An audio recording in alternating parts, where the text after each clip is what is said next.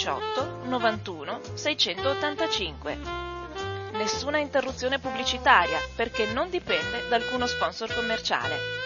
Radio Cooperativa si regge sul lavoro volontario di conduttori e amministratori e vive con la generosità di ascoltatori e soci che l'aiutano finanziariamente. Per farlo basta collegarsi al sito www.radiocooperativa.org che contiene tutto quello che può essere utile per sostenerla. Oppure si può usare il bollettino postale con il numero 120 82 301 intestato a Informazione e Cultura, via Antonio da Tempo 2 35 131 Padova.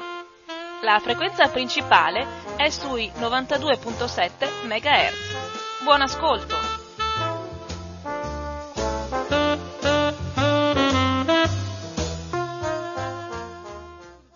Un cordiale buongiorno a tutte le persone sintonizzate su Radio Cooperativa. Sono in attesa di una telefonata perché vorrei che la persona che ci dà una mano e che si chiama Andrea Zanoni e che è disponibile anche per una trasmissione ma non può essere qua di, di persona mi chiami direttamente da casa con il numero del telefono 049 880 9020 eh, sto aspettando la telefonata spero che Andrea sia al telefono puntuale perché quando ci sono i lavori in casa la puntualità è una, una, eccola che c'è. Vediamo se ce la faccio, ma non è lui, ho paura. Pronto? Eccomi qua. Ah, che bravo. Perfetto, partiamo immediatamente Andrea, ti ringrazio. Allora, so che sei molto indaffarato e che tutto questo lungo periodo della tua assenza è per lavori che con cui hai a che vedere, a che fare e oggi per lavorare e per poter trovare sempre quelli che lavorano puntuali è un'impresa perché c'è tanto lavoro per qualcuno anche troppo e per qualche altro niente. Vabbè, dai, comincia tu. Sì, allora intanto ti ringrazio dell'invito e saluto tutti gli ascoltatori e le ascoltatrici. Eh, ti ringrazio dell'invito perché eh, parleremo di temi che riguardano i cittadini, in particolare i cittadini del Veneto, e parleremo della novità purtroppo amarissima, molto triste, pesantissima, gravissima, che è quella della certificazione col nuovo bilancio che andrà in votazione qui a dicembre e che è stato presentato in Commissione Ambiente, come sta per essere presentato un po' in tutte le commissioni, giovedì scorso, in questo caso, e eh, dove appunto ho posto delle domande per quanto riguarda la superstrada del Montana Veneta. Perché Scusami, come, perché... in commissione del, del, del, Consiglio regionale? Sì, è la commissione eh, ambiente del Consiglio regionale del Veneto. Io ok, d'accordo, va bene, sì. Appunto, faccio parte di questa commissione e quindi, siccome so che eh, dal prossimo anno entra a regime la, il canone della superstrada del Montana Veneta, ho chiesto informazioni in merito a quello che prevede il bilancio su questo canone. Perché? Giusto per spiegare agli ascoltatori. E la superstrada del Montana Veneta è un project financing, cioè è un accordo fatto con una convenzione con un privato che l'ha fatta in questo caso si tratta della SIS, e ora in cambio la Regione Veneto nel 2017 ha stabilito che a partire dal prossimo anno verrà versato un canone, un canone annuo per 39 anni. Quindi la Regione paga questo canone all'azienda privata. Ma in cambio la Regione cosa avrà? la Regione, sempre nel 2017, avrà in cambio i pedaggi, cioè i, eh, in Veneto la Regione incassa i pedaggi di questa superstrada, mentre il privato incasserà un canone annuo variabile. Partiamo da circa 150 milioni l'anno per finire al 38 anno addirittura a 450 milioni l'anno e finiremo con circa 300 milioni l'anno. Come capite è una cosa molto rischiosa per le casse regionali, ovvero per i contribuenti del Veneto, perché eh, il rischio di impresa, ovvero la variabile in tutto questo, sono i pedaggi. Mentre noi Veneto daremo al privato un canone fisso, garantito, eh, noi ci porteremo in casa i pedaggi, ma i pedaggi potranno essere eh, tanti, i soldi che riscuotiamo dai pedaggi potranno essere molti, eh, oppure pochi, a seconda di quanti utilizzeranno la superstrada pedemontana veneta. Allora, io eh, sono stato il primo a mettere in discussione, ricordo nel 2011, questo sistema e, e, la sostenibilità di quest'opera, perché non era detto che sarebbe stata così mh, utilizzata. Nel 2017 eh, c'è stata la, una terza convenzione, perché pensate, prim, praticamente sono i contratti fatti col privato, ce ne sono stati due con i governi Galan e uno con Zaia.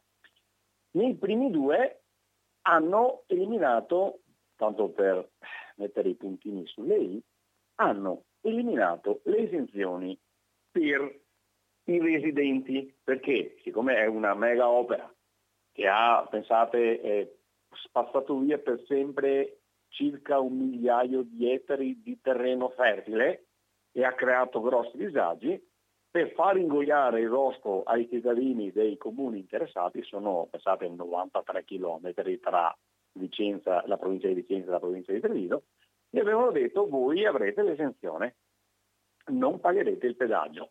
Questo per tutti i, i, cittadini di tutti i comuni interessati. Poi eh, con, la, uh, con, le convenzioni man mano si è andata avanti, poi sono rimaste le esenzioni solo per eh, quelli con più di 65 anni e meno di 21 anni e con l'ultima convenzione di Zaia del 2017 hanno tolto anche queste esenzioni. Quindi mh, eh, bel, un bel giochetto sulle spalle eh, di quei residenti che per fargli ingoiare il rosto gli avevano fatto questa promessa, promessa poi non mantenuta. Ma, ma tanto i veneti si dimenticano le cose, perché poi alla fin fine danno sempre fiducia a, a loro, eh, tra virgolette, eh, a chi di mente, insomma. Ecco. Bene, e, ehm, ma la cosa peggiore del 2017, e dopo arriviamo a giovedì, ieri della scorsa settimana, la cosa peggiore del 2017 è che vennero cambiate le carte in tavola, perché prima del 2017 la Convenzione prevedeva che eh, l'opera la costruiva il privato e grazie al project financing il privato eh, si pagava l'opera con i pedaggi della, della strada. Però evidentemente questo privato ha capito che quei pedaggi non si andava da nessuna parte perché non sarebbero stati molti e su questo intervennero degli studi anche pensate di cassa deposito e prestiti che doveva dare dei finanziamenti, ha fatto fare uno studio e si era accorta, ai ai, non passeranno tante auto. E allora cosa è successo?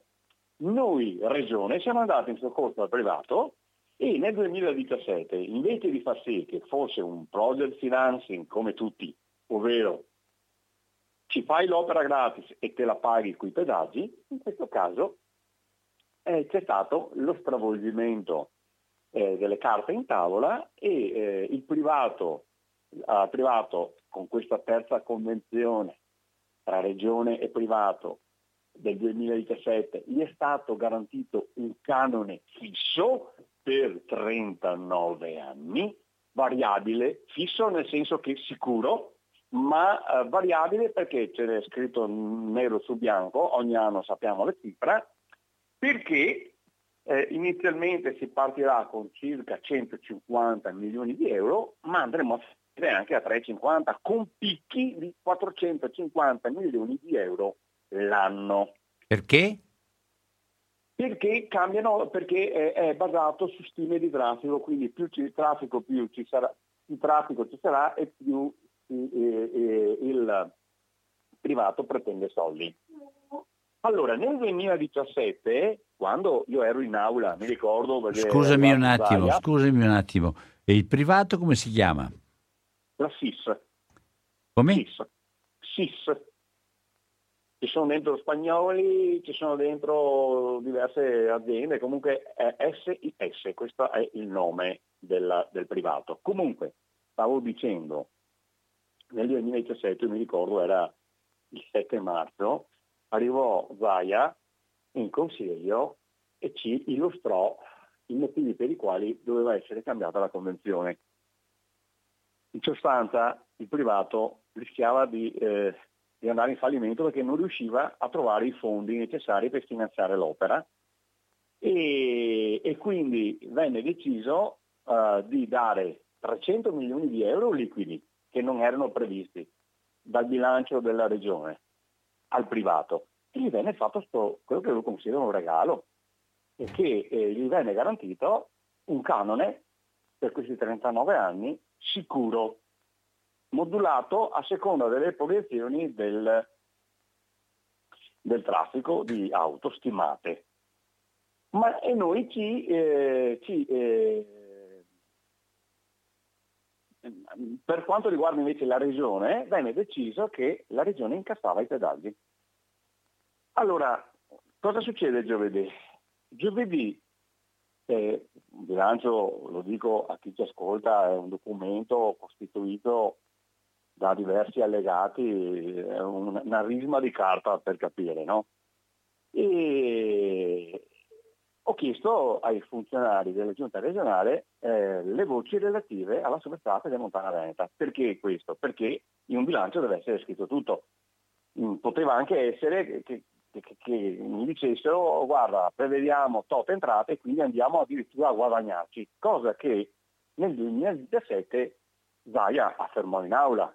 Noi eh, probabilmente fa, con i pedaggi riceveremo i soldi che dobbiamo dopo dare come canone fisso, come canone sicuro annuale, ma addirittura ci guadagneremo.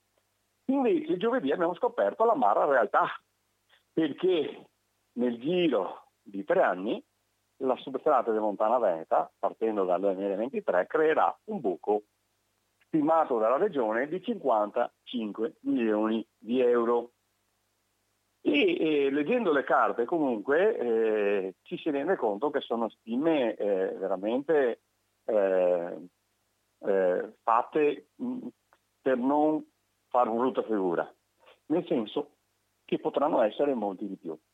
Eh, allora voi immaginate adesso che abbiamo, dobbiamo dare ogni anno circa 150 milioni di euro e facciamo, ad esempio nel 2023 parlano di 25 milioni di euro di buco. Facciamo il primo anno 25 milioni di buco con 150 milioni di euro che dobbiamo dare al privato. Voi immaginate se continuano così i flussi di traffico, cioè il fatto che ci sia poca gente, pochi eh, artigiani, imprenditori, turisti che frequentano questa superstrada, che cosa accadrà verso gli anni eh, 2050-2060?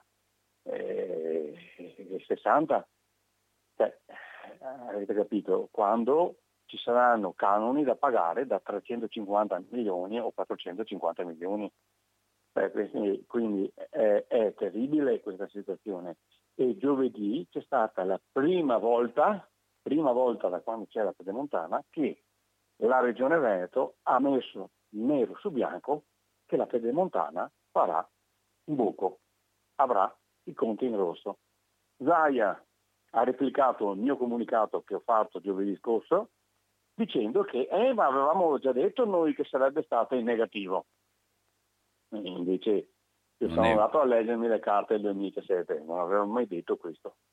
Anzi, per convincere il Consiglio regionale a votare, noi naturalmente di opposizione votammo decisamente contro, ma per convincere il Consiglio a votare disse addirittura che mm, ci sono, possono esserci anche previsioni di, di, di guadagno insomma, da quest'opera. E non so se sono stato chiaro Albino. Sì, sì, direi molto chiaro, eh, anche troppo forse, perché sono soldi rubati ad altre necessità per la popolazione. Esatto. Hai capito cosa ho detto? Come no? Ecco, anche, sono stato chiaro. Sto, sto, pensando, sto pensando alla sanità. Sono, sono soldi rubati alla sanità. È quello che penso io. Mi, se, mi senti? Come no? Sì, sì, ti sento, ti sento. Parla pure liberamente. Allora, ehm, proprio mercoledì sera abbiamo tenuto una serata, mm, io e la collega Bigon eh, del gruppo del Partito Democratico, una serata eh, sulla questione della carenza dei medici di base. Allora, eh, viene fuori che eh, praticamente mancano in Veneto circa 500 ambulatori. Ehm, quindi eh, abbiamo oh, fatto questa ricerca e naturalmente partendo da segnalazioni prima del territorio, come io sono nella provincia di Treviso, nella zona Mansuè, Gagliarine, Porto Buffolè, eccetera, sono rimasti senza medico, poi ci sono tanti medici che vanno in pensione e non riaprono più l'ambulatorio, questi sono appunto i medici di medicina generale, detti anche medici di famiglia, il medico condotto, no?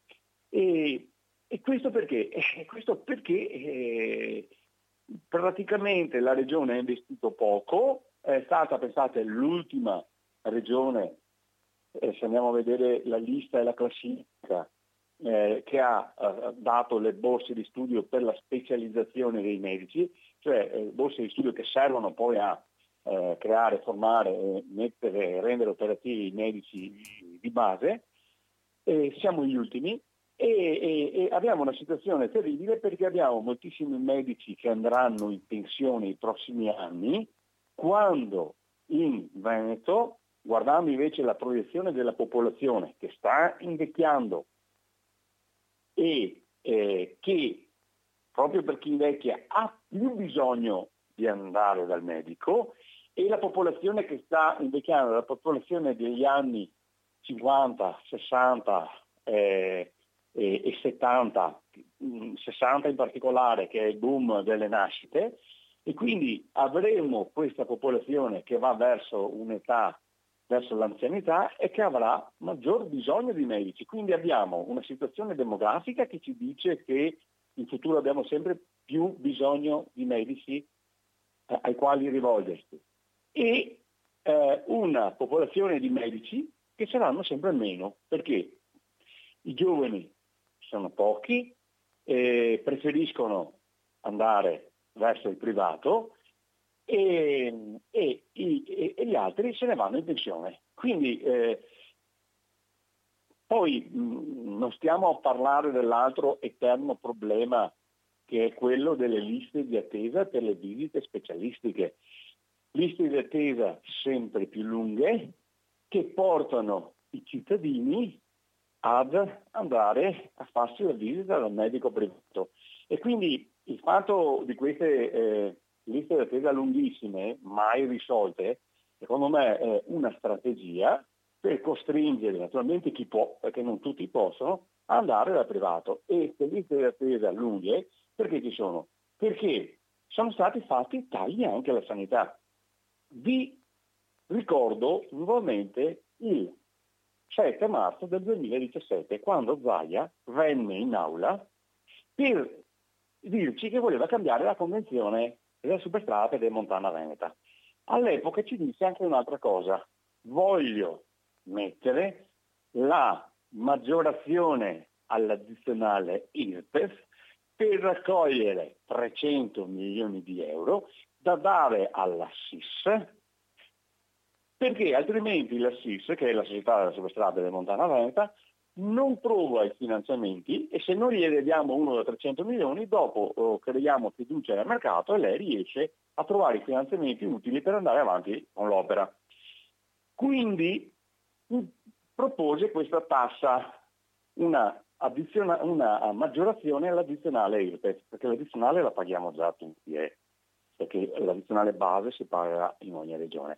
Ma le regioni possono mettere addizionale. Lui pose questa addizionale per recuperare 300 milioni, ma ci fu eh, la sollevazione soprattutto del loro elettorato, eh, vi, perché era, mm, diciamo, era, rivolta a chi eh, percepiva più di 75 mila euro di reddito l'anno, quindi a chi ave, aveva e ha delle buone entrate, ma siccome ci fu una sollevazione del loro elettorato, sostenitori, militanti, adesso non lo so, alla fin fine non mise più la maggiorazione dell'addizionale IRPEF per recuperare 600 milioni, sti 300 milioni. Ma cosa fece?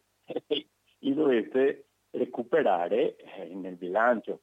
La fetta più grande del bilancio del Veneto spetta alla sanità vennero fatti tagli naturalmente un po' ovunque, ma i tagli maggiori vennero fatti alla sanità. Ecco perché le famose liste d'attesa che Vai aveva promesso di risolvere eh, con tanti artifici eccetera, poi alla fine non li ha più risolti più che altro perché invece di aumentare eh, gli ambulatori pubblici, gli, gli servizi degli ospedali, eh, gli specialisti eccetera eccetera, hanno dovuto tagliare pagare la superstrada Montana Veneta, avete capito?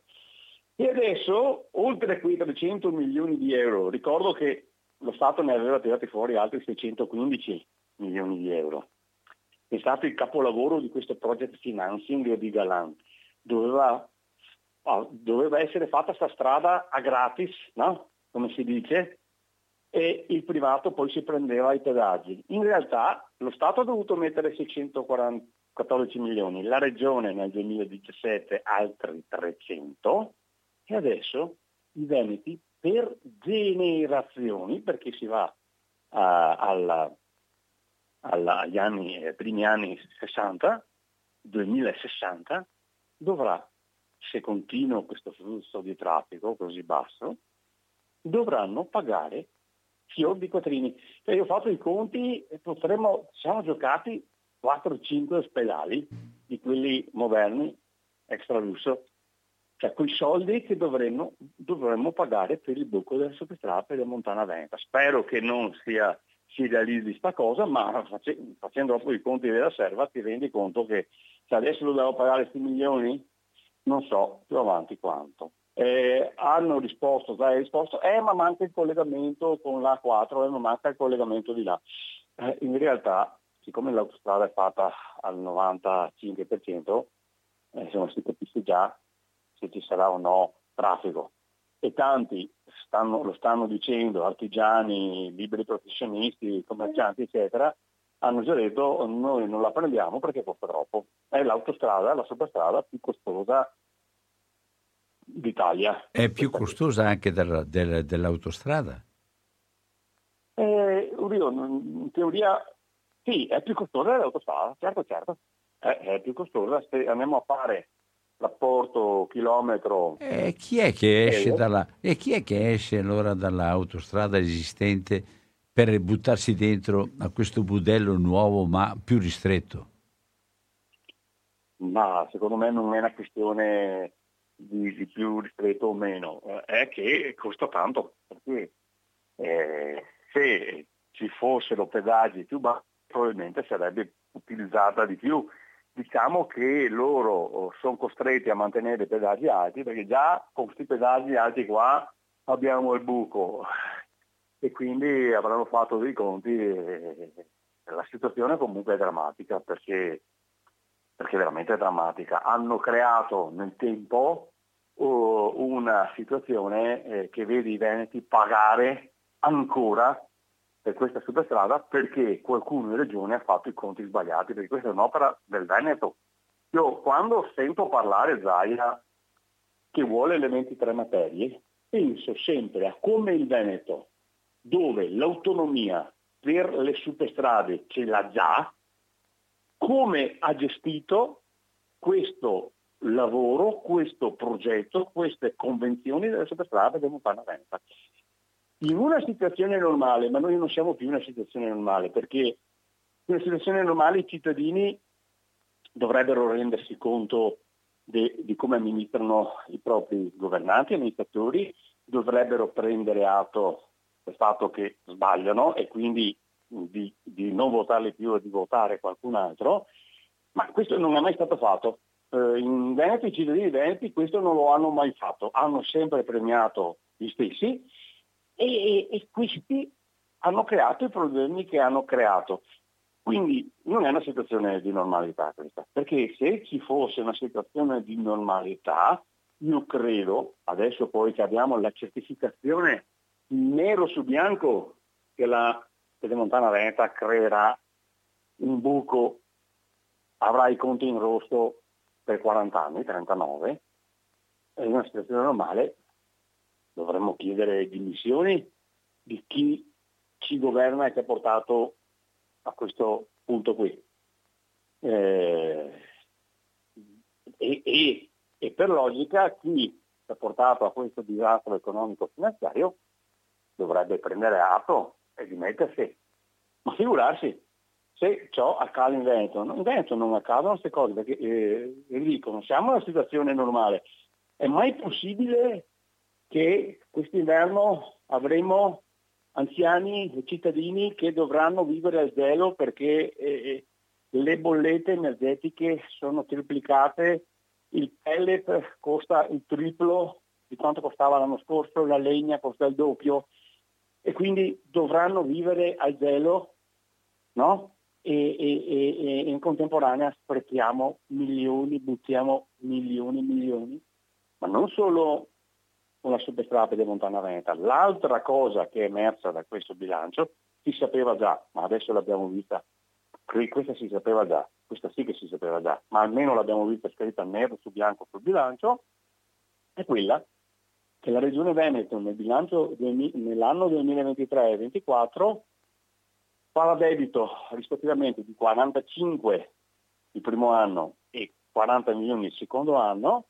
45 milioni di euro e 40 milioni di euro per un totale di 85 milioni di euro per le Olimpiadi di Cortina. Ricordo che sono giusti i soldi che servono per fare la pista da bob per le Olimpiadi di Cortina del 2026. Una pista eh, costosissima, una pista per la quale il Comitato internazionale olimpico ha detto inutile che la fate lì, meglio che andiate a fare le gare a Innsbruck, anche perché per farla ci vuole molto tempo, è impattante e costa tanto. Mm?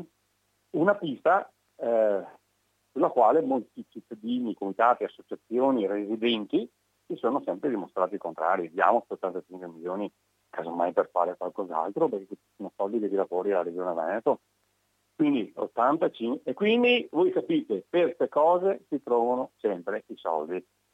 Ma, ma scusami scusami ma allora 85 milioni per il Bob e 85 milioni di debito sono 160 milioni allora? Allora no no. Si fa debito per 85 milioni per pagare appunto si fa, si fa un prestito insomma per pagare eh, queste opere, quindi no, no, la regione mette 85 milioni, eh, 85 milioni, mi pare che con i soldi dello Stato siano 300 milioni in totale. Comunque sta, sta di fatto che spendiamo soldi per una pista, eh, bisogna anche dirlo, eh, non so, se uno pensa alle piste ciclabili in Veneto, quanti è che vanno, usano la bici? Eh, sono migliaia, migliaia, migliaia non so, i campi da calcio, quanti sono i, nostri ragazzi, gli atleti che vanno a giocare a calcio, sono migliaia anche in questo caso, no? pallacanestro magari un po' meno, pallavolo un po' meno, si tratta sempre di centinaia di migliaia di utenti. Sapete quanti atleti per il Bob ci sono in Italia? Una ventina, venti, una ventina. Mm.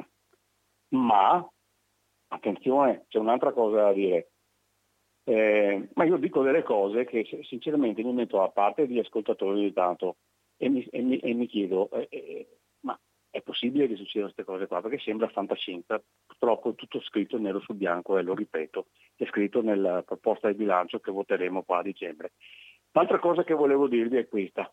Una volta fatta questa pista da Bob, siccome una pista da bob è lunga centinaia di metri, è in pendenza e devono eh, rendere la superficie ghiacciata.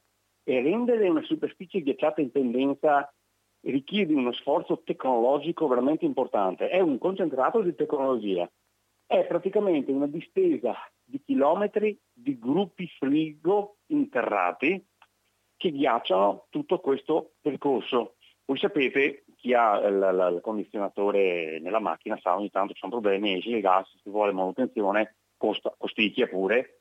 Ecco, lì pensate dovete condizionare, cioè congelare una superficie d'acqua in pendenza per centinaia e centinaia di metri. Ecco, i costi di manutenzione per questa pista da bowl, dal momento in cui ce l'avremo, sono tali da spendere dai 300 ai 500 mila euro l'anno per le manutenzioni.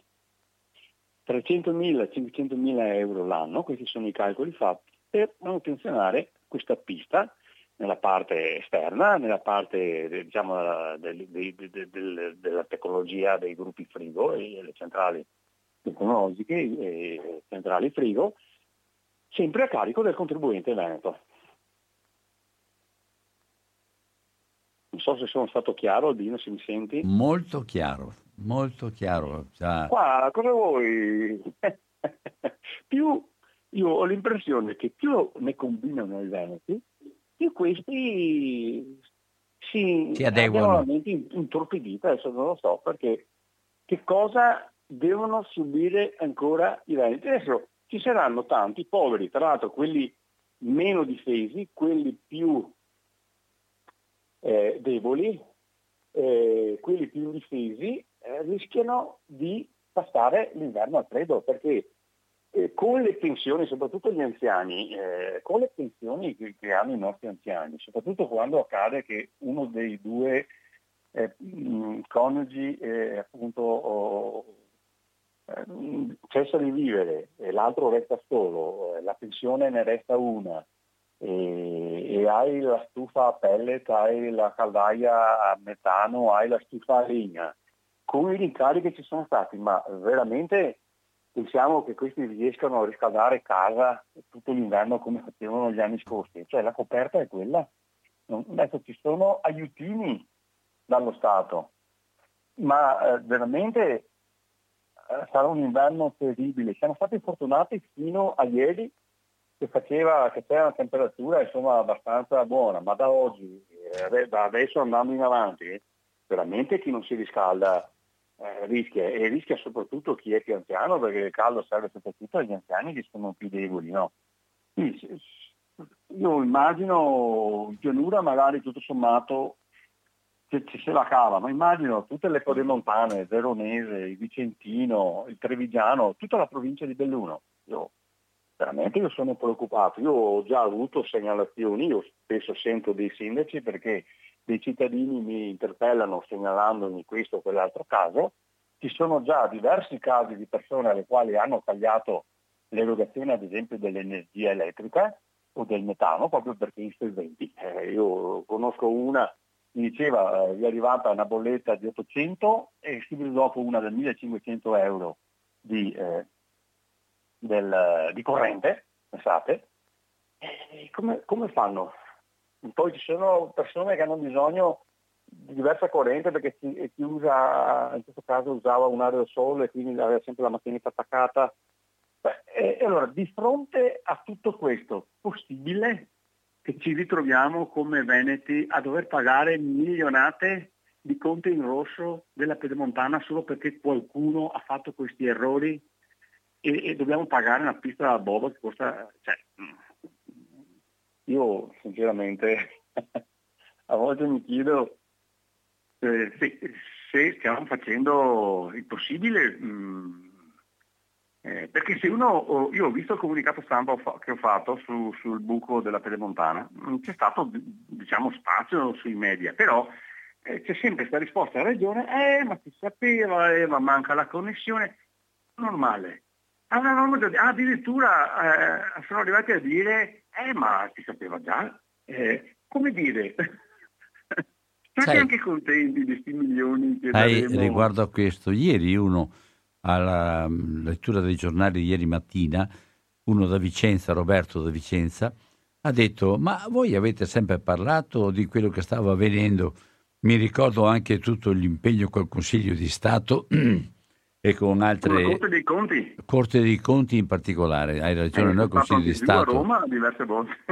eh, la Corte dei Conti, chi aveva richiamato, che poneva i problemi e che eh, si, si rispondeva sempre noi eh, questa cosa qua la faremo perché riusciremo a fare, eccetera. Senti una cosa, ma all'interno di questa coalizione che governa non ci sono mica voci che hanno il coraggio di denunciare un qualche cosa che riguarda tutta la gente, che non riguarda gli interessi di qualche gruppetto, riguarda tutta la gente che vive nel, nel Veneto. Neanche uno dentro che ha il coraggio di denunciare quello che è sporco.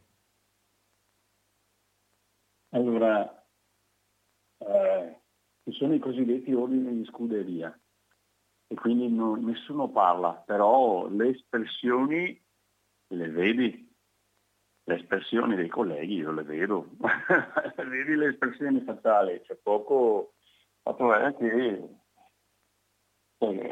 c'è questo strapotere di, di, di, questa maggioranza, di questi vertici che abbiamo in regione, indiscussi, i migliori in assoluto, i più amati. Eh, il nostro governatore, il più amato governatore d'Italia è, quello che sorprende è questo. Io non so, non so se un altro governatore avesse, ci avesse portato una situazione del genere che sarebbe rivestito così a lungo. Addirittura adesso si parla di una modifica di legge per il terzo mandato, io non lo so, ma ci sono manovre in atto, non so se avete sentito, c'è stato un incontro con Salvini, perché evidentemente adesso, siccome abbiamo anche altre autostrade da gestire, gestiamole tutte assieme, facciamo magari, mettiamo dentro tutto lo stesso cesto, così il, introiti in più e i guadagni che ci sono dalle altre e magari annacquano il buco che c'è in questa, in questa che io ho definito un'autostrada vampiro. Eh, faranno questo, eh, ma troveranno il trucco quindi ancora bravo, bravo, il migliore. Oh, oh, d'altronde eh, che sia bravo ad annacquare le acque e introdurre elementi, questo va dato atto, lo dobbiamo dire Albino, C'è anche lo stop dell'autostrada da Verona-Trento? La, la, la, ah, la Valdastico Nord? Valdastico Nord. No, io penso, non so, forse qualcuno si sta rendendo conto che abbiamo scherzato col fuoco, qualcuno si è fatto male, prima con la Brebe Mi, la, la di Montana Veneta Lombarda. Quella adesso, da Brescia, quella da Brescia e Milano. Eh, adesso questa non lo so. Ecco, un'altra cosa che veramente io sono intervenuto, giusto mettiamole tutte in fila.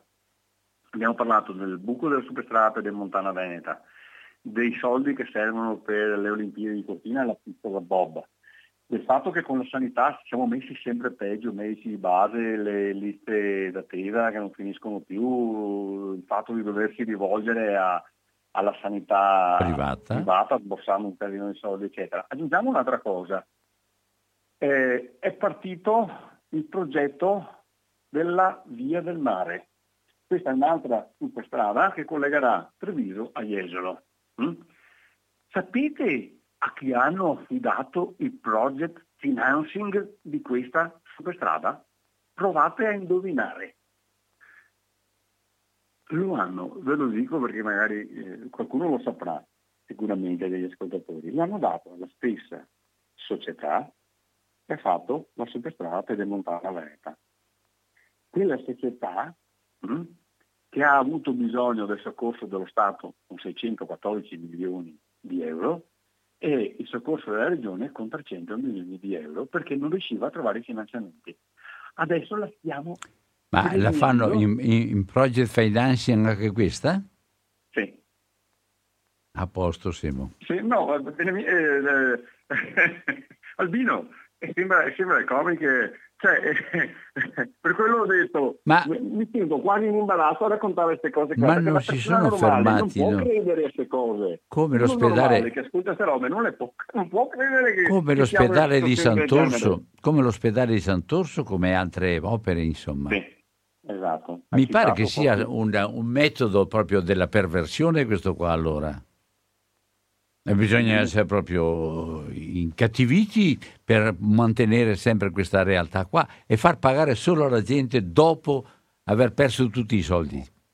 Purtroppo, secondo me in Veneto in particolare, paghiamo il fatto che non ci sia mai stato un ricambio eh, di chi ci governa.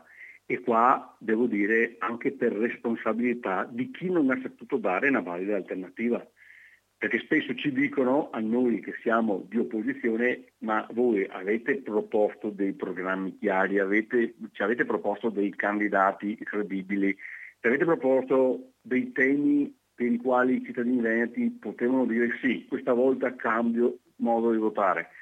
Eh, qua bisogna fare anche un mea culpa, eh, perché... Ma scusami, mea culpa, ma tutti i movimenti che hanno lavorato in questi anni, guarda, tu hai detto le cose che qui in radio, grazie a tutte le persone che hanno seguito quello che stava avvenendo e che si sono impegnate anche a Roma e altre parti, abbiamo detto queste cose ancora da anni, queste cose qua. Mi sai dire dove trovano ascolto questi, stavo dicendo, queste persone intelligenti e oneste e cose, ma mi tocca dire questi stupidi che credono ancora che è possibile far cambiare idea a chi sta in questo momento la, rubando al potere? Eh, è una bella domanda questa. Diciamo che bisognerebbe fare eh, anche uno sforzo di, di, di volontà, eh, mettersi tanta pazienza e, e, cercare di unire le forze. Io, guarda, ehm, una cosa che ho ripetuto più volte a più persone, eh, guardiamo le ultime elezioni regionali. Io sono stato eletto per il gruppo da Cuffia in provincia di Treviso perché sono l'unico consigliere su dieci di opposizione, quindi rischiava di saltare anche questo seggio qui. Quindi tanto per dire come siamo messi, ma vi ricordate quante liste sono state presentate? Io ho contato, eh, mi pare, almeno 6 o 7 liste che eh, si sono presentate eh, ognuno per sé, non fare lavoro di squadra, eh, no, ognuno per sé. Chi ha preso lo 0,9%, chi l'1,1%, chi l'1,2%, chi lo 0,7%. Bastava insomma, mettersi a tavolino tutti questi movimenti, questi piccoli partiti e mettersi assieme per fare una lista unica. E, e, perché cosa succede? Siccome non raggiunge il quorum, dopo tutti quei 1%, eh, in totale mi pare che, che avessi conteggiato 5,5 o 6% di cittadini che hanno votato per queste liste, non facendo quorum dovete pensare che per il sistema elettorale quei voti là vengono ridistribuiti in proporzione tra chi invece fa quorum. E in proporzione, quindi vengono distribuiti per il 76%, sono stati distribuiti a chi ci governa adesso. Avete capito? Perché Zai ha fatto il 76%. Quindi eh, tu dici bene, però io dico anche bisogna avere un po' di pazienza in più e cercare di smossare certi cantoni, eh, certi attriti che possono esserci, eccetera, ma cercare di fare il gioco di squadra. Perché abbiamo regalato, oh, abbiamo regalato così tre eh, consiglieri alla maggioranza. E adesso siamo 10 consiglieri. In Commissione Ambiente veramente siamo pochissimi, con esperienza ancora meno. Quindi è diventato difficilissimo, faccio un esempio della Commissione Ambiente e Trasporti, lavorare, perché mentre l'opposizione... Mi, senti Albino? Eh, certo. Ecco, mentre nella scorsa legislatura di opposizione eravamo 22 consiglieri su 50, in questa siamo 10 su 50. E allora bisogna anche eh, concretizzare quando ci sono le elezioni e andare anche al sodo e cercare eh, di non regalare eh, a questi qua eh, voci eh, in meno che possono esserci all'interno del Consiglio. Guardate che su dieci consiglieri averne avuto anche due in più sarebbe stato importantissimo, tre figurati. Quindi eh, eh questo è uno degli aspetti. E dopo l'altro aspetto è, secondo me, i cittadini veneti come gli italiani dopo 30 anni di berlusconismo, tv commerciali, trasmissioncine varie con i nostri ragazzi passati e vissuti davanti al televisore eh, ci ha portato a una popolazione effettivamente ah, se cerchi di aprirgli gli occhi e di dirgli qualcosa come funzionano le cose ti mandano anche a quel paese eh? perché succede, io parla, l'altra sera ero a cena di amici e Dov'eri l'altra sera? Eh, come? Dov'eri l'altra sera? A cena, a cena, eh, sono a cena da, da, da amici, no? Ah. E lui mi raccontava, lui lavora in fabbrica, mi raccontava ha provato a parlare con dei colleghi suoi appunto della questione della pista da Bob, del buco della eh, pedemontana, eh, però liquidano, i suoi colleghi lo liquidano con due battutine, eh, ma o altri cose, cioè non, non, non, ragionano. Secondo me, eh, non lo so, non, non, c'è neanche più la capacità di, di, di fare uno più uno qua un po' alla volta. È molto preoccupante la situazione, molto preoccupante perché arrivati a questo punto, io non lo so, ci, ne riparleremo dopo l'inverno, non lo so cosa succederà quest'inverno col calo bollette, non so se eh, il governo attuale eh, farà miracoli, perché insomma va bene che qua stanno facendo debito su tutto e quindi stiamo eh, scaricando una, una, una, valanga di problemi sulle future generazioni, eh, però non so se si può andare avanti anche così. Vediamo se troveranno la soluzione, ma credo che mm, ce ne saranno di problemi. Come vi dicevo prima, io sento i sindaci e i fondi per eh, disagi sociali sono sempre quelli, ma i disagi sociali delle persone che si vedono l'erogazione della corrente tagliata o del gas sono sempre di più. Quindi eh, saranno problemi questo inverno qua. E pensare che di fronte a questi problemi dobbiamo buttare via milionate per errori fatti da chi ci ha governato o per eh, puntiglio, non lo so, è drammatico. E la, volevo avvisare anche le ascoltatrici e gli ascoltatori di questa trasmissione che non mi è possibile aprire il telefono di in diretta con te, per cui sono da solo, tecnicamente io non sono capace di manovrare il computer o altre cose. E allora mi chiedo scusa, ma questa trasmissione è una trasmissione di una telefonata fatta da Andrea, uh, Andrea Zannoni. E, e, ed, è, ed, è, lui un attimo in qualche modo che tiene, che può tenere il discorso e allora vai avanti ancora un altro po'. L'altra domanda che volevo farti era se riguardo all'ambiente questa continuità del consumo di suolo, della non attenzione all'acqua e al governo dell'acqua, se la, la, la, quello che sta avvenendo è un qualche che può avere qualche mh, misura diversa, perché per quanto riguarda il consumo di suolo e l'investimento ancora su tante opere di, di, di eh, mattoni e di asfalto, questo atteggiamento di consumo ancora è una cosa che fa impressione. Mi pare di capire che di fronte alla possibilità di usufruire di fondi e di soldi si va avanti a fare le cose anche se queste sono dannose.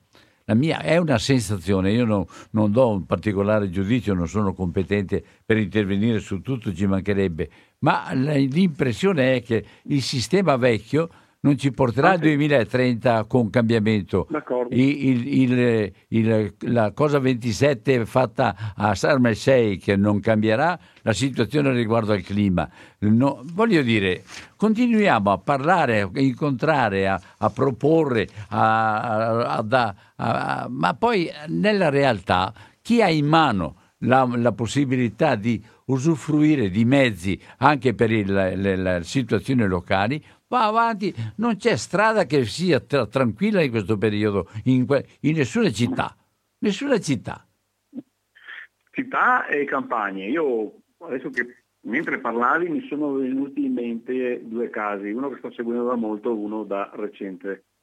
Allora, il primo, abbiamo in provincia di Treviso un'area unica probabilmente in Europa e al mondo, le gravi di Ciano per biodiversità, per le orchidee, per gli insetti, i licheni, gli uccelli, i mammiferi che ci sono, un'area stupenda, tra l'altro tutelata formalmente dall'Unione Europea a nome dei 503 milioni di cittadini europei dentro la cosiddetta rete Natura 2000, che è ricca di alberi anche, che sta per essere spazzata via per un progetto delle casse di espansione voluto in particolare dalla Regione Veneto, ma in particolare dall'assessore all'ambiente. Sembra anche questa una barzelletta, no? L'assessore all'ambiente che vuole distruggere un'area a rete Natura 2000 per fare le casse di espansione a Ciano.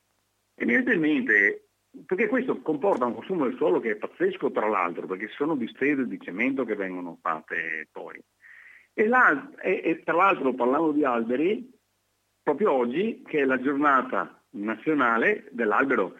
In Italia facciamo le giornate nazionali per proteggere l'ambiente, in questo caso gli alberi, però poi eh, eh, facciamo questa festa, la ricordiamo, però il, giorno dopo si può continuare a tagliare, a disboscare, eccetera. No? Anche per, magari come succede in vento, per lasciare posto al, al prosecco. No? E l'altro caso del quale mi sto occupando da alcune settimane è eh, quello che potrebbe diventare il più grande allevamento d'Italia di scrofe, non di maiali, di scrofe. Passano da circa 6-7 mila scrofe a eh, una roba come eh, 36 mila. E dove? In provincia di Treviso eh, a Roncade, quindi anche lì consumo di suolo e anche lì per produrre carne di maiale quando tutti gli indici ci dicono che gli italiani in particolare, eh, avendo capito che la carne rossa in particolare ha dei problemi eh, per la salute e che è più salubre, salubre una dieta vegetariana, eccetera, acquistano di meno. Cioè tutti gli indici di statistiche dicono che ci si vende meno, però questi fanno questa, questa che diventerà il più grande allevamento di scrofe Pensate che eh, questi allevamenti producono dei liquami eh, che hanno dei grossi contenuti, potete immaginare, di, di, di antibiotici, perché eh, la fase del parto, dell'allattamento, eccetera, è una fase molto particolare e quindi bisogna stare attenti a tante malattie. Eh, sono allevamenti intensivi, non so se avete mai visto un allevamento intensivo di scrope, eh, sembra quasi Matrix, no? E quindi serve eh, prevenzione eh, per le malattie e quindi usano moltissime medicine che naturalmente vanno a finire nei liquami e che quindi eh, portano un carico di inquinamento veramente particolare. Pensate che per un allevamento come questo le autorità chiedono di avere a disposizione almeno 600 ettari di campagna.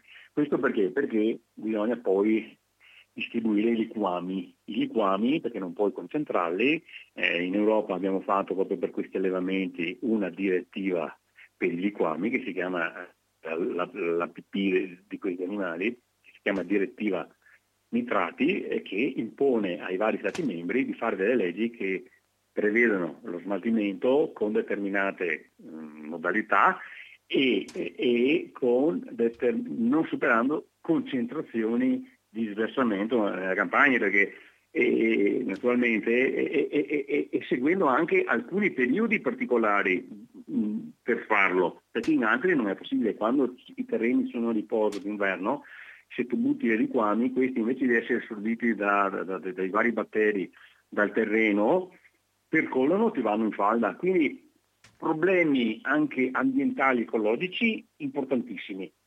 Quindi si parla di sostenibilità, si parla di Agenda 2030, che è l'agenda degli obiettivi ONU per la sostenibilità dell'uomo nella Terra, sostenibilità finanziaria, sociale, ehm, economica, eh, culturale e ambientale.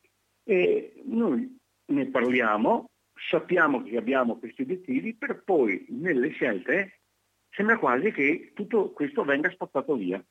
Naturalmente la, questa mega porcilaia non è ancora stata approvata, c'è la valutazione di impatto ambientale e spero veramente che si riesca a bloccarla perché non, è un non senso. È, su, è come la pista da Bove, come le sequestrate di Montana Veneta. Abbiamo fatto cose fuori dal tempo che davano risposte a esigenze eh, del passato, quando c'era un'altra mentalità, quando avevamo molto più ambiente, quando eravamo molti meno, quando eh, c'era meno inquinamento, quando il problema dei cambiamenti climatici ancora non c'era.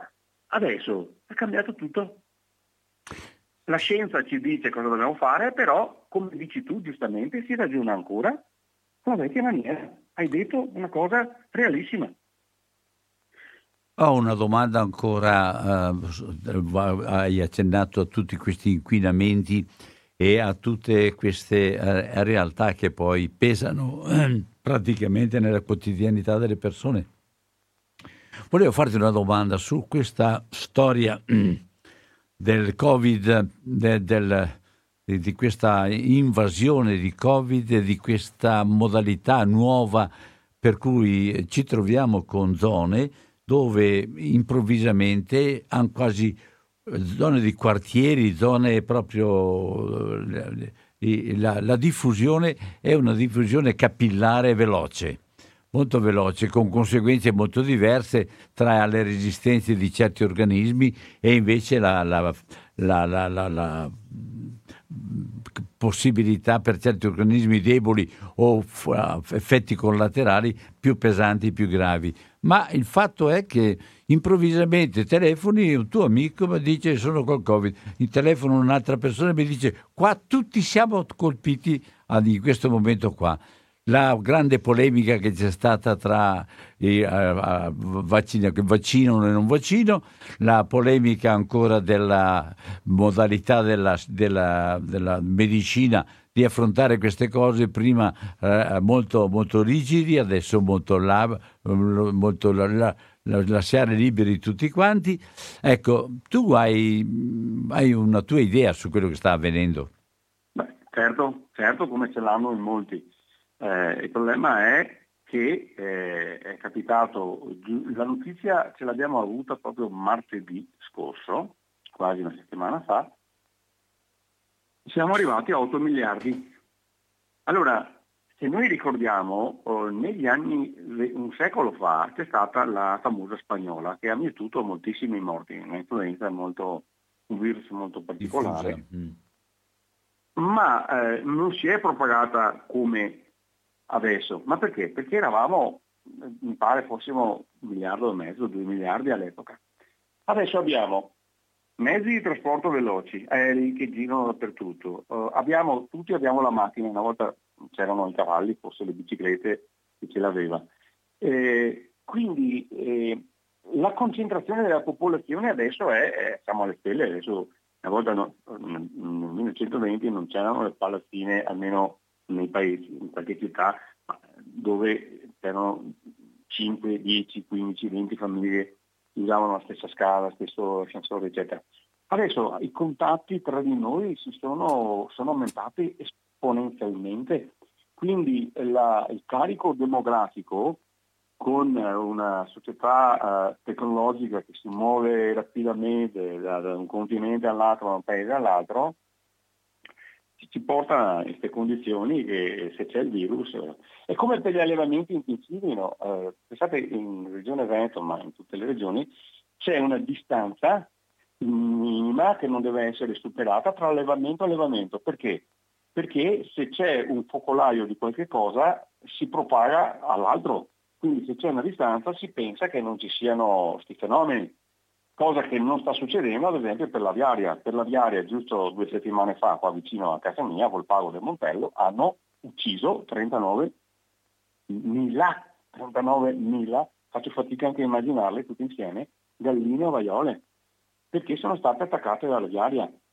Eh, cioè, eh, il carico eh, degli allevamenti, il carico umano, demografico, eccetera, eh, cioè, la terra è sempre quella, è che noi stiamo aumentando sempre di più, quindi sarà sempre peggio. Poi gli scambi, tra l'altro, eh, tra eh, fauna selvatica e uomo, i mercati, i wet market eh, che, che, pare abbiano causato la trasmissione di molti virus, non solo, eh, non solo eh, il Covid ma anche molti altri, sono sempre di più perché noi siamo sempre di più e quindi c'è sempre una maggiore invasione anche delle aree naturali, il contatto con la fauna selvatica, poi viene anche commercializzata e quindi la, la, la, risposta è che siamo tanti, siamo tanti, ci sono tante attività, tanti allevamenti, tante persone negli spazi, sempre in quegli spazi perché gli spazi non sono aumentati. Ecco.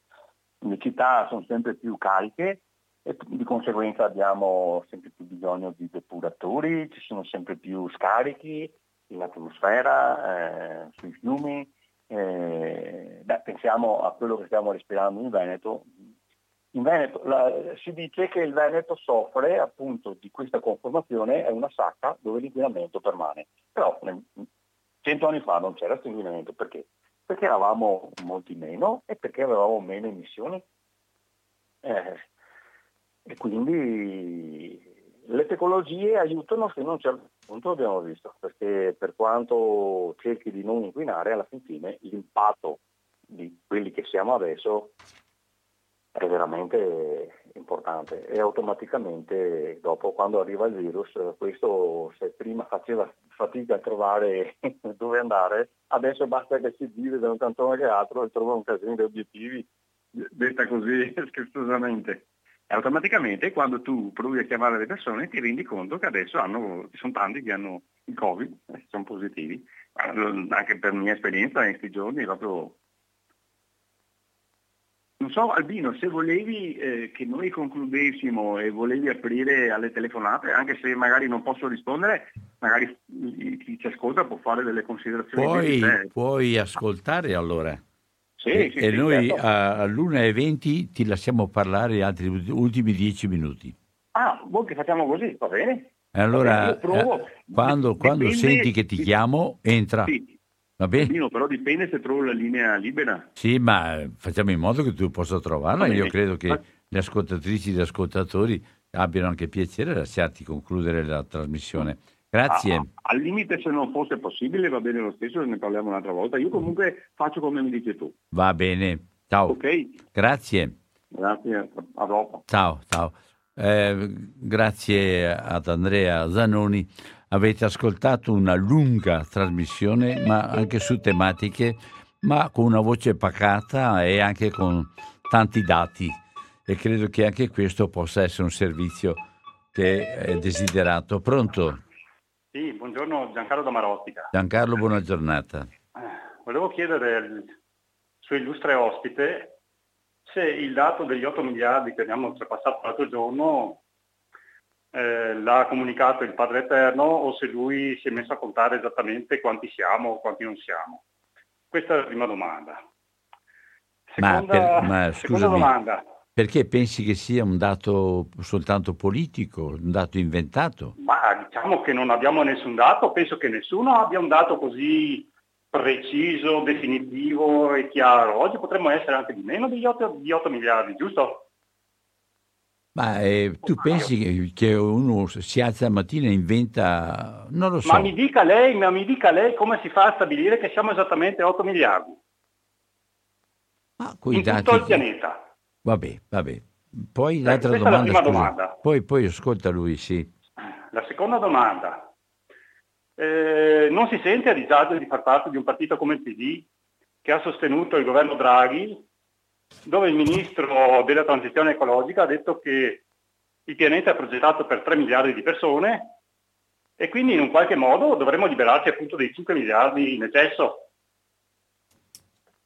Questa è la seconda domanda.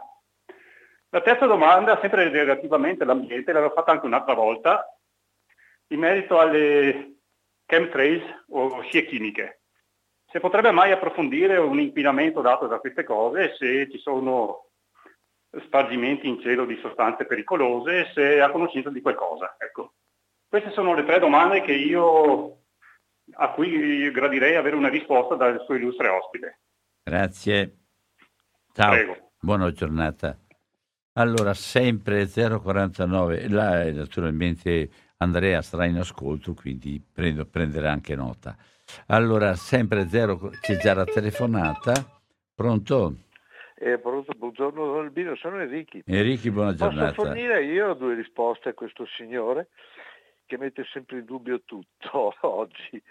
Allora, la comunicazione dello, dello 8 miliardesimo abitante di questo uh, pianeta è stata data per tv da tutti i canali perché è stata una celebrazione, non so dove sia nato questo bimbo, ecco, per cui così è scritto. Poi se vuole lui andare a contarseli uno a uno, buon lavoro.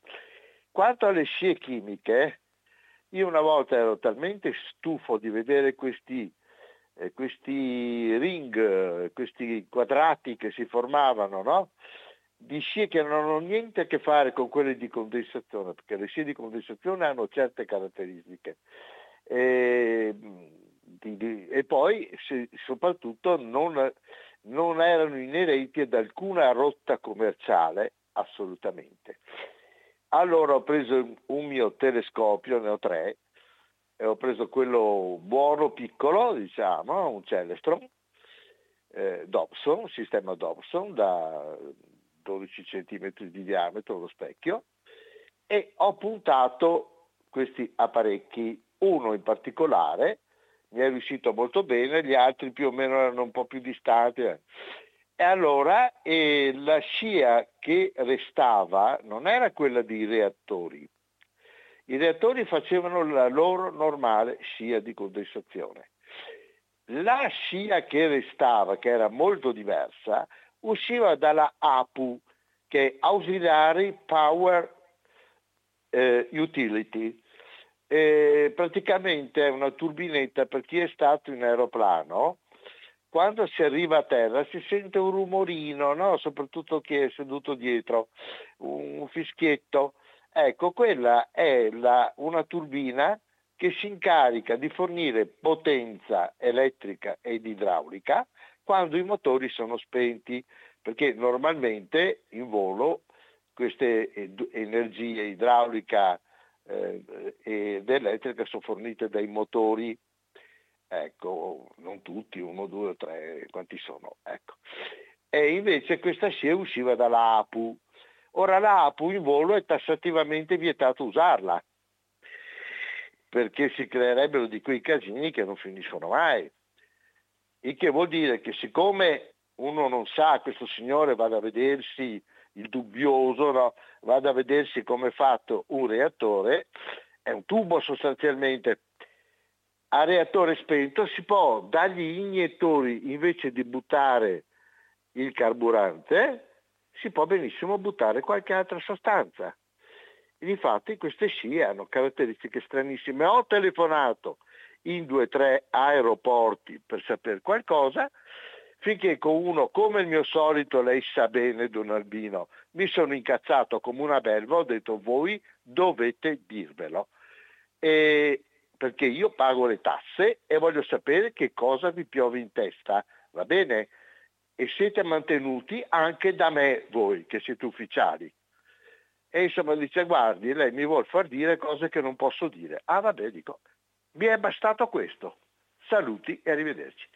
Ecco, queste sono le due risposte che do al Signore che mette in dubbio tutto, anche tra poco che la Luna sia tonda o la Terra sia rotonda. E volevo invece intervenire, perciò queste non sono robe mie dell'intervento. Io volevo intervenire a proposito della pedemontana, no? Sì. È il bel risultato del liberismo. Cioè, eh, vogliamo renderci conto di una cosa, che bisogna andare al fondo dei problemi, non mettere i cerotti sulle ferite provocate dagli, dal sistema. È il sistema che va cambiato perché se mettiamo un cerotto qua, un cerotto là, un cerotto su, un cerotto giù, saremo tutti belli come una mummia, ma il sistema non cambia. È il sistema che è sbagliato, è il liberismo, è il capitalismo, sono questi gli errori. E lo so che dopo tutti grugnano, però eh, questi sono dei guai, nessun sistema è perfetto, ogni sistema porta i suoi guai, va bene, se avete, la gente ha scelto questo sistema perché preferisce i guai di questo sistema che porteranno quello che ha detto il Signore è vero, che è stato detto ciò, è il gruppo Bilderberg che sostiene questa tesi dell'eliminazione di parte dell'umanità, va bene, Bill Gates in testa e, e un altro che è morto là. Vabbè, e tutti quanti, insomma, questi qui. È vero, volete questo sistema che ci porta a questo? Tenetevelo felicemente. Io purtroppo faccio parte dell'altra campana che so benissimo quali altri problemi comporta, ma non sono quelli né dell'estinzione dell'umanità né di un presidente di regione che evidentemente prende le mandoe per mantenersi la sua Ferrari, perché la Ferrari solo comprarla costa, ma mantenerla costa tantissimo. D'accordo? Eh, evidentemente ha preso le mandoe, eh? perché fare errori del genere non li fa neanche l'ultimo stupido. Eh. Perciò, siccome non è stupido ma intelligente, evidentemente eh, qualcosa Buono. lui e tanti altri eh, ci hanno guadagnato e siamo sempre lì. Grazie. Il problema è quello. Salve Don Albino, grazie per Bu- questa trasmissione. Buona giornata anche a te. E c'è su quello che hai detto per quanto riguardava il liberismo, condivido che il liberismo va superato perché è veramente per i più forti e non per i più deboli. Ma eh, liberismo però rimane anche una parola se poi non agiamo nel concreto anche praticamente. Pronto? Sì, buongiorno, sono Franca. Franca, buona giornata. Il mio è uno sfogo, perché quando sento la prima telefonata, quello che ha detto il Signore, guardi, proprio eh, penso che la stupidità umana non abbia limite limiti. Ma non serve dare giudizi, dai. Eh beh, senta, per cortesia, lei l'ha anche richiamato, ha anche tentato di capire, ma quando uno parla degli 8 miliardi, perché se fossero 7 miliardi e 900, cosa cambierebbe? Va bene, ecco, e così il signor um, suo ospite Zanoni adesso ha la risposta di come mai al potere abbiamo certe persone, insomma. Veramente sono arrabbiatissima. La saluto e la ringrazio. Buongiorno. Buona giornata Franca, ma eh, io avevo piacere anche che tu tentassi di uh, mettere, mettere, proprio a disposizione un po' quello che pensi e quello che desideri anche che così interloquire e anche fare delle altre domande ad Andrea Zanoni. C'è un'altra telefonata? Pronto? Eh, ciao Albino, parla Marco. Ciao Marco. Allora, mi sto rendendo conto che le più grandi fake news, eh, bugie, diciamolo in italiano, sono quelle dei politici. Politici che vogliono, per avere il consenso di fare certe cose, ci fanno vedere che servono, che sono utili, lo facciamo per voi. Zanoni ha detto benissimo, ha parlato di, di, di eh, strade tipo la Pedemontana, di allevamenti di maiali e via dicendo, eh, considerando poi tra l'altro questo tra parentesi che, che siamo a 8 miliardi, ma metà del cibo viene buttato via sulla terra, o quasi, ecco. Ma eh, detto questo, eh, poi è il consenso, trovare il consenso per far sì di far guadagnare sempre gli stessi e che poi sono quelli che se ne fregano dell'ambiente, della salute, perché poi a rimetterci alla fine è anche la nostra salute, oltre che la nostra tasca che dobbiamo pagare questi se non, entra, se non entrano tot macchine nell'autostrada, perché siamo noi fessi che accettiamo tutto eh, volenti o nolenti e poi li rivotiamo perché eh, si guarda a questi quanto ha fatto e fa il ben nostro. Tutto qua. E questa è una mia protesta, forse Zanoni avrà poco da dire da questo mio, ma volevo, volevo far sì che, che insomma alla fine siamo noi che siamo fessi. Buona giornata e saluto anche Zanoni. Grazie anche a te Marco. E a proposito di discorso che tu accennavi, ho con me, ho portato con me anche l'ultimo internazionale che parla del Qatar e c'è una frase che mi ha, non ho letto l'articolo che è molto lungo, però interessante mi pare anche. E eccolo qua. Finora la strategia di rendersi indispensabili ha sempre funzionato. Il punto non è mai corrompere direttamente, ma farsi degli amici. Ecco, io credo che eh, su quello che hai detto, questo piccolo passaggio, questo piccolo commento, non ho letto l'articolo per cui non, non ritorno oltre su questo. C'è un'altra telefonata. Pronto? Pronto? Pronto?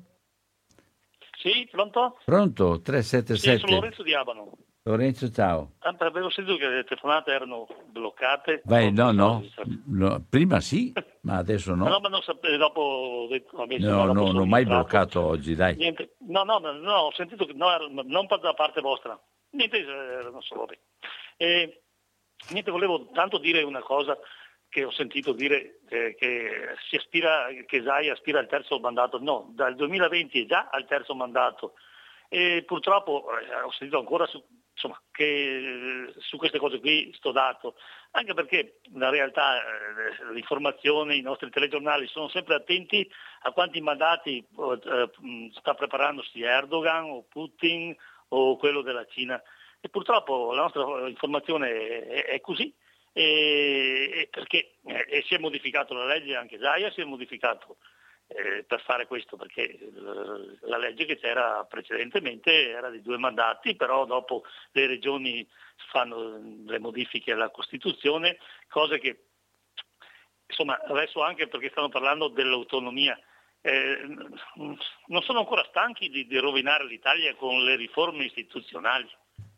È una cosa ormai eh, proprio non, non, si può, e anche se già insomma, purtroppo non si è capaci neanche di fare delle leggi per le cose correnti perché appena si fanno, va su questo governo, fa tre leggi e tutte e tre, e eh, adesso sarà il Parlamento che le modifica, vuol dire che loro già non sanno cosa fanno. Eh, sono cose inaudite ma ormai da, da, quando, da 30 anni, insomma, dal, dal, 92, quando hanno cambiato il sistema elettorale, eccetera, e quindi fare uno Stato diverso, hanno creato i governatori che si chiamano presidenti e ancora non si chiamano governatori. È cambiato tutto, ma in peggio. E non si, non, se non si, si, rende conto di questo, eh, noi purtroppo non, sicuramente non risolveremo nessun problema ma qua, perché appunto come ha detto qualche altro ascoltatore è il liberismo, è una ideologia come è il comunismo, come è il socialismo, come è comunque anche il cristianesimo. Cioè, eh, questa è vincente e ha purtroppo l'egemonia attualmente. Quindi eh, bisogna scavare su questa idea che eh, purtroppo contano solo i soldi e invece bisogna, come può dire il Papa, bisogna che prevalga l'umano e questo è l'obiettivo. Però sulla strada che siamo tutta la classe dirigente, purtroppo che anch'io io sono di sinistra, sono addirittura militante, sono stato dal PC, PDS, DS e fino che è arrivato Renzi poi non l'ho più sostenuto e, e io lo vedevo anche nel, nel DDS nel, che c'era il liberismo e purtroppo questa è la rovina. E adesso come vi dico, l'informazione comunque è in mano, è, è, in mano a, a questa ideologia. E, e, preparano sempre, e comunque fanno, preparano Zaia già per una sedia più importante, l'avevano già fatto anche quando c'era Salvini, e tutto tengono il bordone. Vi saluto tutti, buongiorno e complimenti per la, per la trasmissione. Ciao, grazie anche a te. Allora, eh, io direi tra poco un'altra telefonata volentieri e se no tra poco chiamiamo in causa di nuovo Andrea per gli ultimi dieci minuti e chiudiamo poi insieme la trasmissione. C'è un'altra telefonata. Pronto? Ciao Dolbino, sono Maurizio. Ciao Maurizio. E ora una testimonianza su Opede Montana. Il 3 di giugno recente mi arriva qua un signore a portarmi del vino del partito da Valdobbiadene, le a Milano a consegnare alle 5.30, 17.30 della sera arriva a casa mia a, a starmi su un po' che casse di vino per conto del mio figlio perché mi prosecco non voglio neanche vederlo. comunque vabbè. Chigliare il ponte e viene fuori all'autostrada Vicenza Nord, mi stavo 5-6 km da Vicenza Nord e ora io domando adesso che faccio, prendo dove vedo casa, per quella per strada vecchia, che è quella che fa Vicenza Treviso in pratica, oppure vedo eh, faccio per Pede Montana. Guarda che non c'è neanche tanto traffico perché c'è il ponte e stasera che vado a casa per quella normale. Se no normalmente che vado via e se viene fuori Vicenza Nord e va a Santo Mio de Maio, lì che l'innesto qua Pede Montana e va fino in fondo con nulla, adesso penso la fine non so in che sia. E quanto tempo risparmi tu guido? Mezz'ora secca. E ho fatto questo pensiero qua a Medo Albino. Un camion, un furgone, con un autista in cima. Mezz'ora di tempo, il minimo, dico 25 euro, può essere 30, 20. Adesso non so cosa che spenda da Vicenza Nord andare in dove che andare. Ma non so, alla fine bisogna sempre fare i conti di tutte le robe. Anche adesso, la pedemontana, la guarana nella sua città quando casa aperta da in cima in fondo. Montecchio, cornuda ando che va su che arriva. Perché attualmente, secondo me, la è ancora zoppa. Dopo vale che meno su mia favorevole la costruzione delle strade.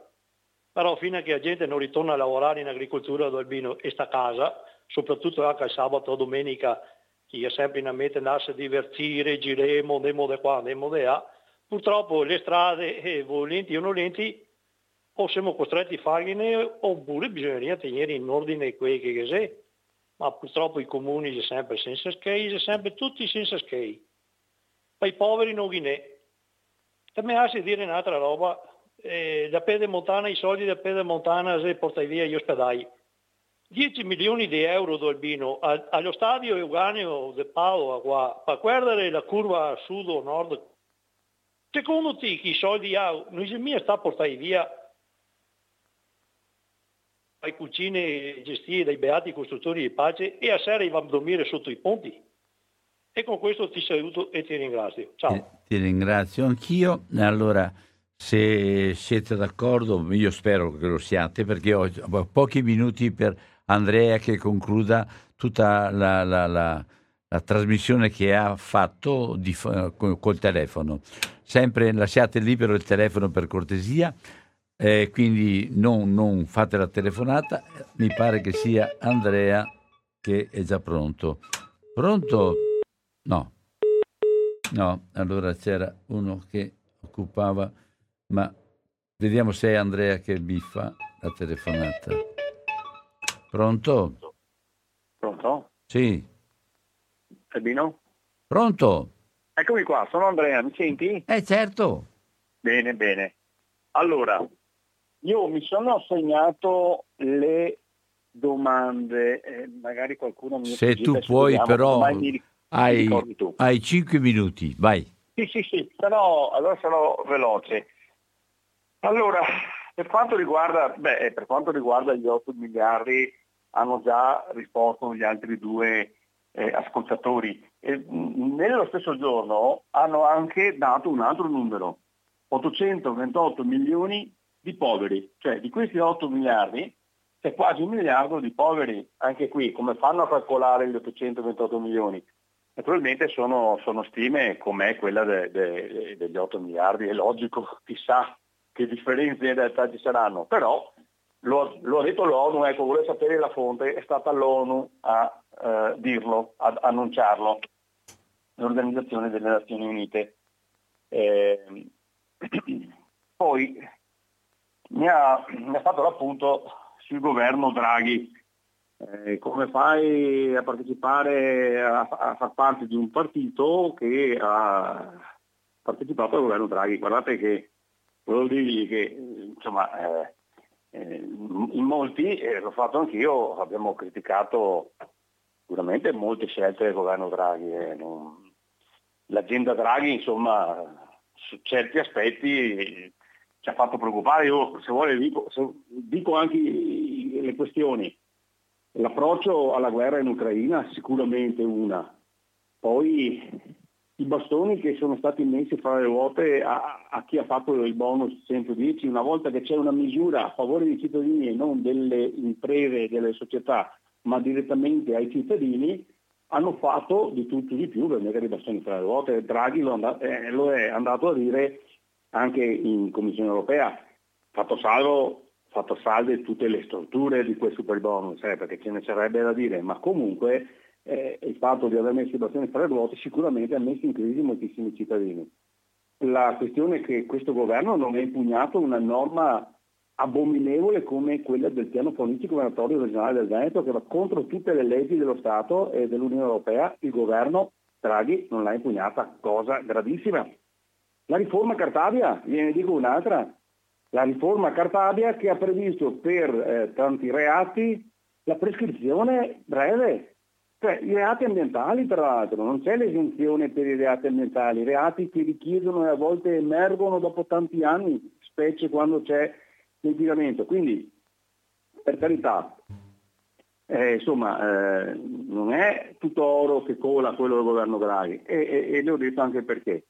Sulla questione del, sulla questione del eh, mandato di Zaia, sì, eh, ha ragione l'ascoltatore, adesso non mi ricordo mm, Lorenzo. come si chiamava. Lorenzo. È, è, il quarto mandato, ma io ho detto, si fa fare, io ho parlato un po' legalese, nel senso che ho detto, vogliono fare la norma per eliminare il limite al, eh, del terzo mandato. In realtà ha ragione perché Zaia ha governato dal 2010 al 2015, il primo mandato, dal 2015 al 2020 il secondo mandato e adesso dal 2020 fino in teoria al 2025 il terzo. Quindi, eh, però la legge è entrata in vigore dopo il primo e quindi quello lo considera il mandato zero. Ecco, giusto per, per, per mettere i, i, puntini sulle i. Ecco, oh, non so se mi sono dimenticato qualcosa, ma eh, in sostanza è questo. Vuoi dire qualcos'altro? Ma eh, che ti ringrazio Albino e ringrazio anche Radio Cooperativa perché abbiamo potuto parlare chiaramente di come stanno le cose senza filtri, senza censura, eh, che, che, è una cosa importante. Ecco, una cosa che io ho denunciato oh, recentemente è come Gratteri, eh, procuratore eh, della eh, DIA, cioè dell'autorità antimafia eh, della Calabria, sia venuto qua in Veneto e in una conferenza pubblica abbia denunciato sulla questione delle mafie che le mafie nel nord-est si stanno comprando anche le televisioni e i giornali. Quindi di strumenti di informazione come radio cooperativa ne avremo sempre veramente più bisogno. Naturalmente abbiamo chiesto, io ho fatto un'interrogazione con altri colleghi alla Giunta Zaia chiedendo di verificare quali sono. Naturalmente Gattieri non lo ha detto perché eh, probabilmente ci saranno indagini in corso, ma siccome noi cittadini, e ritorniamo a noi contribuenti veneti, paghiamo per eh, testate giornalistiche e televisive, eh, almeno che la giunta Zaia eh, faccia queste verifiche che non devono dare che anche...